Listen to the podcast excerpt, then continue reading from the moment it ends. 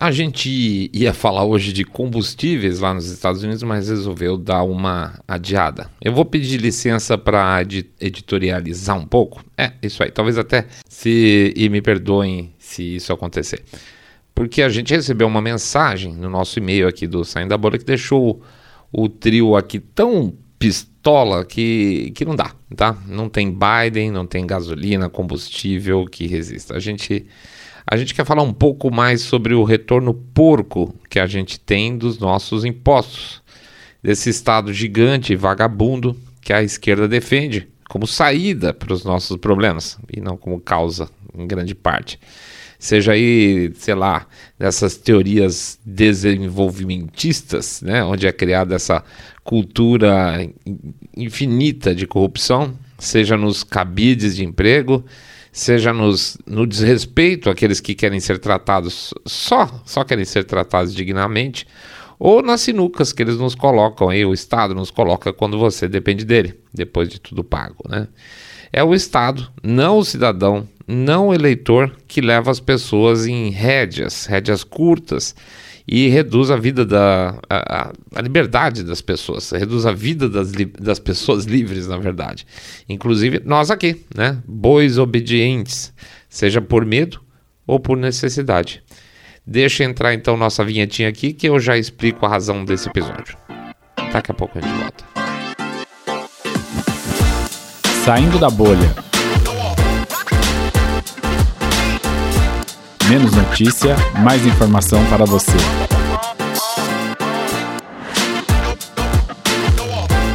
O estado de folga.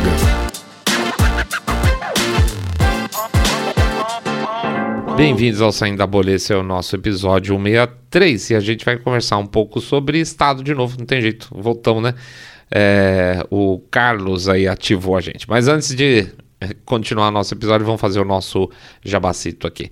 Pedir para vocês entrarem no site www.saindabolha.com.br, clicar no botão follow ou seguir a gente no Spotify e demais plataformas aí de podcast.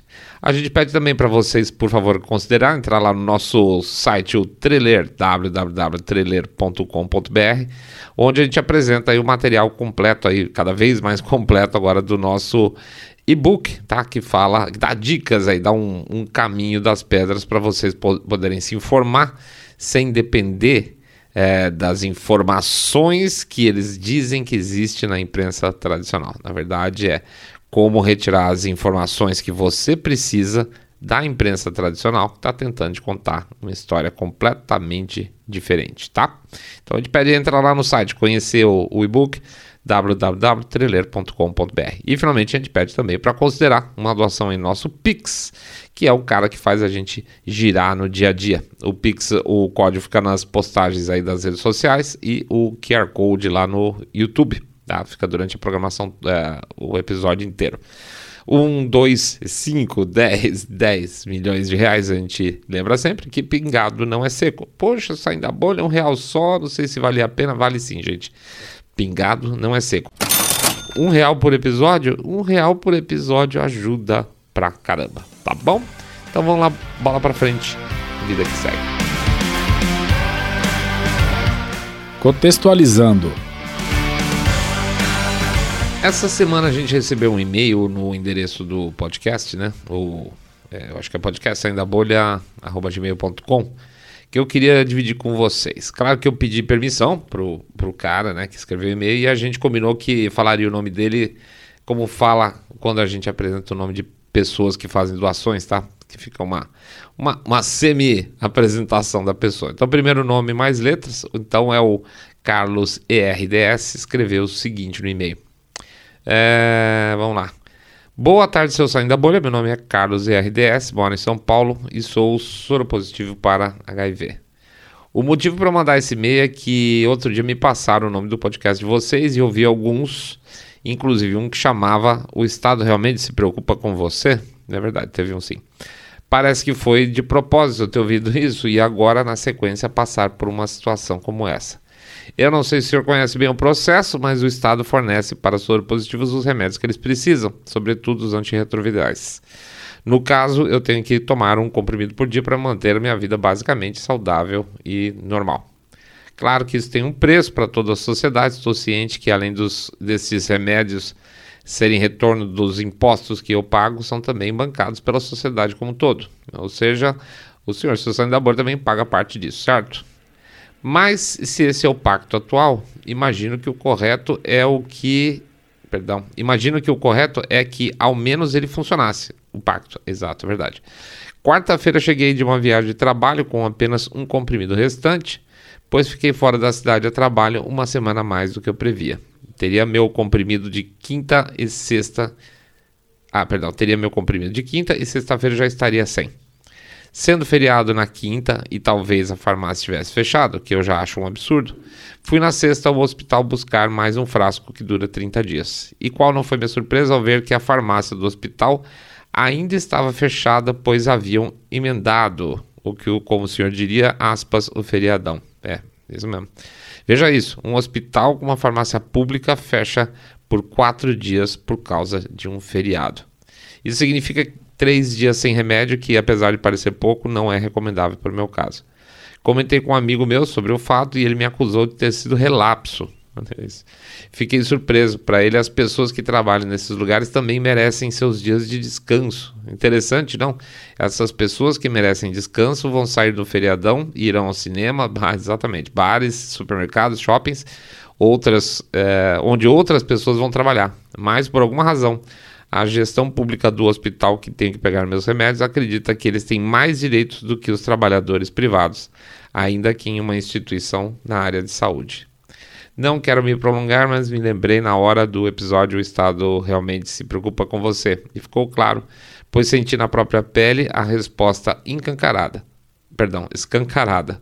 Não, não se preocupe. O, perdão, não. O Estado não se preocupa com você. Ele só quer o seu dinheiro dos seus impostos. Agradeço, etc, etc. Paranapapá. É isso aí, é disso aí que nós vamos falar um pouco pra frente, tá bom?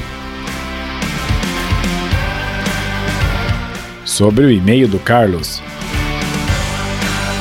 Cara, isso é um saco, né? Veja, eu conheço um pouquinho sim do assunto, porque eu tenho parentes que dependem desses remédios, e o ponto inicial é que você não tem a opção de comprar comprar em farmácia, tá? Eu, eu sei que se a pessoa tivesse que comprar, seria caríssimo, etc e tal. E a maior parte das pessoas não tem como comprar. E, e aí não tem outra opção. É complicado, né? Porque vamos imaginar o seguinte: por alguma razão, por qualquer razão, o Estado um dia falar, é, não sei, acabou, atrasou, não tem, ou atrasei as compras, como já aconteceu uma vez. As compras atrasaram, é, tem essa história, já aconteceu sim e alguns remédios de uso contínuo aí ficaram fora das mãos das pessoas que precisavam, né? Teve esse pepino. É, e aí? E aí como é que faz? O, já era? O sujeito não pode, no caso aí de quem não pode comprar o remédio porque não é permitido que se compre remédio. Veja bem, não é permitido que se compre remédio. Daí o sujeito não pode fazer nada, não pode fazer uma vaquinha para tentar levantar uma grana para comprar um remédio na, na farmácia, né? Porque, sei lá, por alguma razão o Estado não entregou? Então, portanto, acaba sendo uma questão meio intimidatória, até eu fico imaginando, porque você fica na dependência de uma entidade que lá geralmente não é muito confiável, né? E se o próximo governo, por exemplo, quebra o caixa, né?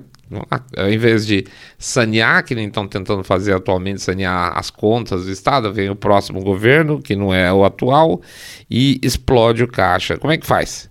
A pessoa depende disso para ter uma vida saudável, mas o próprio, sei lá, o próximo ministro da, Ju da Justiça, é ótimo, da Saúde, pode ser um escroque, pode ser um imbecil, um corrupto, um safado, um incompetente, pode ser nem ser de má vontade, de, de má fé, mas um incompetente melou a entrega. E você não tem absolutamente nada que possa fazer a respeito disso.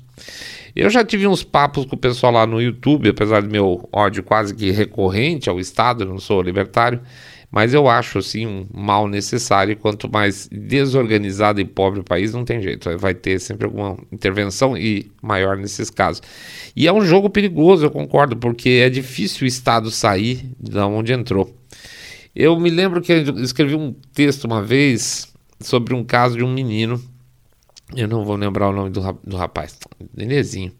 Era um nenezinho que o, ele precisava de um tratamento de saúde caro E o governo da Inglaterra decidiu que não, que apesar da lá, a, a saúde ser gratuita, que nesse caso específico, uh, no caso específico dele, eles não iam cobrir, uh, cobrir o tratamento dele, portanto ele ia morrer. Basicamente é isso.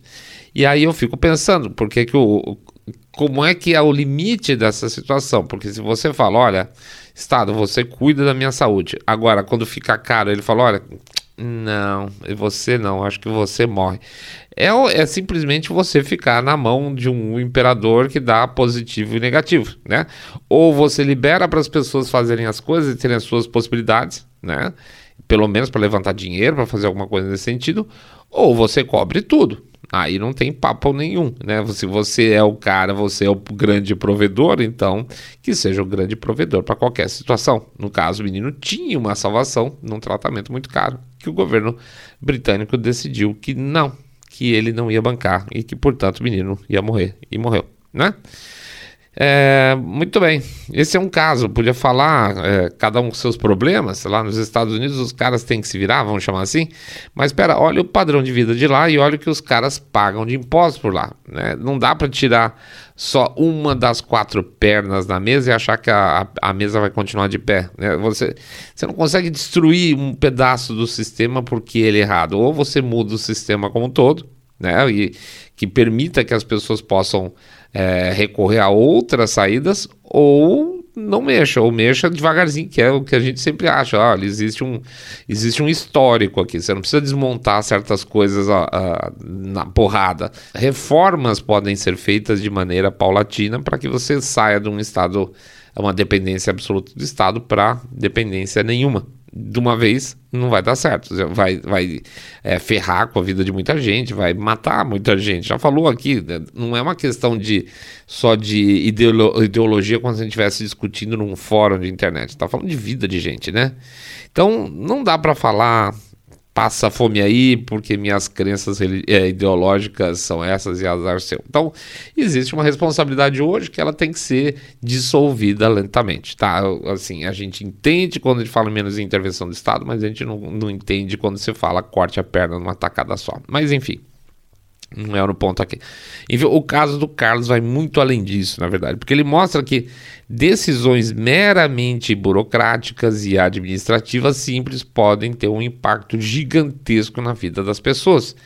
Porque a pata do Estado é pata de elefante, né? Ela nunca pisa leve. E eu concordo com ele em um ponto muito importante. É, é, por exemplo, ah, mas os caras têm direito a fim de semana tá? Não, eles têm direito a um descanso semanal remunerado como qualquer outro funcionário. Deveria ser isso pelo menos. É, o que é super diferente, tá? Você falar assim, eu tenho direito sempre a sábado e domingo e descanso semanal remunerado é uma coisa bem diferente. Se as pessoas que trabalham na farmácia do hospital público que tá fechado, fechada, né? Porque emendou o feriado, ficarem doentes, sabe o que elas vão fazer? Elas vão na farmácia privada porque está sempre aberta. Sempre tem farmácia 24 horas aberta. Não todas, não todas, mas estão lá, em algum lugar tá. Ou, na pior das hipóteses, no sábado à tarde, que é o horário que a farmácia do hospital público está fechada. Na sexta tarde, porque emendou o feriadão. Como assim emendou o feriadão, meu amigo, né? Então, o cara que é o funcionário dessa farmácia, ele vai poder ir na farmácia privada comprar os, os, os remedinhos dele, mas não pode ir no próprio é, sistema público, ao fim da picada. Portanto, não tem absolutamente nada a ver com direitos, direitos no caso do cara de estar uma descansadinha, e sim com privilégio. E esse privilégio, via de regra, você só encontra para quem está trabalhando ligado ao Estado. Ah, mas se eu sair da bolha, essa turma recebe pouco. Imagina quanto ganha uma pessoa da farmácia, do hospital estadual. É verdade, né? muito provavelmente não deve ser exatamente um grande salário. É, mas mas eu não sei se ganha menos que, por exemplo, atendente da farmácia privada, tá? Seria bom ver isso, inclusive, aliás, eu duvido. Mas ainda que seja, ainda que seja, a questão não é essa. Você não conserta um problema criando outro. Se o Estado paga abaixo do que deve, deveria pagar certo. Esse é o ponto.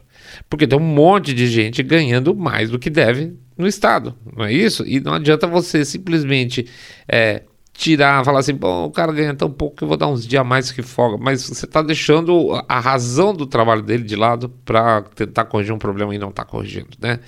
E lembrando, tem dinheiro sobrando no Estado, quer ver? Muito bom, então vamos lá. Ah, essa semana saiu agora. Mãe da Simone Tebet tem uma pensão mensal de 37 mil reais porque ela é viúva de um ex-governador que ficou 10 meses só no cargo. Vamos fazer umas contas aqui, rapidinho. Porque às vezes a gente, a gente fala os valores e esquece de, de colocar essa, as coisas em perspectiva. Né? Então ela tem uma pensão de 37 mil reais. Ela recebe essa pensão desde 1987, portanto, exatos aí 35 anos, tá? Considera 13 salários por ano, justo, 9 fora nada, ela já recebeu mais de 16 milhões de reais pelo mérito de, pelo mérito de porra nenhuma, desculpe. Não há mérito nenhum envolvido disso. Ela recebeu 16 milhões porque a lei diz que ela é pensionista de um ex-governador que ficou 10 meses no cargo. Então, se você pegar com esses 16 milhões e 800 mil, tá? É, que foi pro bolso dela a gente já conseguiria aumentar em mil reais por mês por 35 anos os salários de 450 atendentes de farmácia do hospital. Olha que legal. Só com essa pensão, que é um absurdo, que é um privilégio, não é um direito, nós conseguimos aumentar o salário de 500 atendentes de farmácia por 35 anos. É óbvio que o dinheiro do Estado desaparece em privilégios desse tipo e não tem nada a ver com o atendente da farmácia, e sim com o cara lá em cima, com o graduado que tem um caminhão de benefício. Esse, esse é o pepino, né? Ou a esposa, ou o benefício extra, ou vale transporte, vale transporte, não, vale paletó, aquele monte de bobagem que a gente vê por aí afora. Portanto, não tem nada a ver com Puxa vida, deixa o cara descansar um pouquinho. Isso é papo furado. Tem a ver com pagar mal, porque alguém está recebendo o que não devia estar recebendo. E daí fica dando boi para compensar o coitado lá que ganha menos, tá? É, junta quatro dias aí, deixa a população sem remédio. A única coisa é que é que a razão do trabalho desse cara que está sendo dispensado está sendo desconsiderada, que é quem consome serviços e paga esses serviços por meio de imposto e paga muito caro, né? Então, está totalmente fora dessa equação exatamente o cidadão, o Carlos. O Carlos que mandou e-mail. É, basicamente, o Estado falou para ele: Carlos, você que se foda. É isso. Não importa quem. Ontem a Rochelle Valensky, ela é a, ela é diretora, diretorona lá do FDA, né, do Food and Drug Administration lá na, no, nos Estados Unidos. Ela deu uma declaração que o Comitê de Vacinas americano liberou a aplicação de vacina Pfizer, Pfizer é ótimo, vacinas Pfizer para bebês a partir de seis meses de idade. Seis meses, gente, é isso. Veja, Faz poucos dias aí o senador Rand Paul estava enfrentando o Dr. Fauci. A gente até botou um vídeo esses dias em mais uma rodada no Senado e basicamente ele destruiu o Fauci, demonstrando claramente que não há nenhuma prova científica do valor da vacina para crianças de 5 anos. Não, não existe é, é, prova científica, tá? Nada, não tem nenhuma evidência, nenhuma comprovação de que tem algum efeito, inclusive de que não tenha nenhum efeito negativo a longo prazo, tá? E agora entra a, a Rochelle Valens que fala: não, seis meses, bebezinho tá de boa. Sabe o que me entristece mais? É que o que vai ter de pai aí para mostrar que é virtuoso, que tá do lado certo da história, sabe como é que é? Que vai usar esse negócio no bebê dele, tá? De seis meses que seja. A impressão às vezes que eu tenho é que estão colocando alguma coisa na água das pessoas. Não é possível para elas beberem para justificar o tamanho de, de idiotice que está acontecendo nesse mundo. Por que, que as pessoas estão aceitando fazer para parecer virtuosa? Elas topam absolutamente qualquer coisa para parecer que é virtuosa. Já tiraram criança de escola, já aumentaram com isso o número de homicídio de criança, de problema com droga tal. Já falamos em outro episódio, foi a primeira vez que eu vejo uh, as crianças ficando em último lugar, na, na, no grau de importância na nossa sociedade. Foi exatamente agora. E agora nós estamos preparando para o caminho para pais darem vacinas sem nenhuma comprovação científica de benefício nenhum e nem de problemas a longo prazo para criança de seis meses, só para o cara botar a fotinho dela no Facebook e falar assim: olha, certificado da vacina para o meu nenezinho, tá? Então o cara vai lá, espeta o negócio na criancinha e se sente orgulhoso. Azar a criança. Mas se eu sair da bolha, que, que isso tem a ver com a história do Eduardo? Tem a ver porque, se por um lado o Estado não quer. Como é que eu posso dizer? Tem a ver porque, se por um lado o Estado, quando está na mão de sem vergonhas, no caso o governo, o governo sem vergonha, é capaz de deixar o cidadão na mão gente que depende dele, tá? Da mesma forma que ele faz, que é o caso que aconteceu com o Eduardo, da mesma forma com que ele não tem o menor constrangimento Estado em entregar essas mesmas pessoas a um risco não justificado, tá? O, o, o cidadão não é a parte da equação, né? Por quê? Porque Ó, tem um vídeo que a gente colocou agora, sexta-feira, acho que foi no YouTube. Porque tem gente que não liga para a vida dos outros, tá? Desde que se faça uma boa negociação. O, o vídeo que a gente colocou é um debate do uh, Rand Paul, também com o Dr. Fauci, e ele levanta uma bola, gente, cabeludíssima, muito cabeluda. A indústria farmacêutica pagou, pagou mais de 290 milhões de dólares em royalties, tá? Vamos chamar de royalty, para mais de 1.800 funcionários públicos do NIH, né, o National Health Institute. Então, acho que foram 27 mil pagamentos num total de 290 milhões de dólares para funcionário público. E aí você pergunta, mas não tem conflito de interesse aí? É evidente que tem conflito de interesse, sim. É mais que conflito de interesse, é, é, é assinatura de corrupção no duro, dependendo apenas de que o que o Estado mande informações para uma investigação. Né? Se o Estado falar assim, olha, esses foram funcionários, eles receberam por isso e nessa data tá tudo resolvido. Só que não manda, né? Quem recebeu, quando recebeu, por que recebeu dinheiro, dinheiro não, royalties, né? é, esses dados não vão ser entregues. Na verdade, eles foram entregues, inclusive, em um documento para o Senado, mas foram todos redacted lá, que eles botam aquelas tarjas pretas por cima, cobertos para não dar leitura, né? E, e, assim você tem um documento que informa, mas não diz absolutamente nada. E aí, de novo, para cada centavo não pago para um servidor público produtivo, tem um caminhão de dinheiro rodando entre grandes corporações e a elite pública. Claro, então, que esse é o modelo, este é o negócio. Claro que vão defender o silêncio, né? Ah, não, acho que não pode, acho que não deve entregar os dados desses pesquisadores que ganharam hora, é, royalty.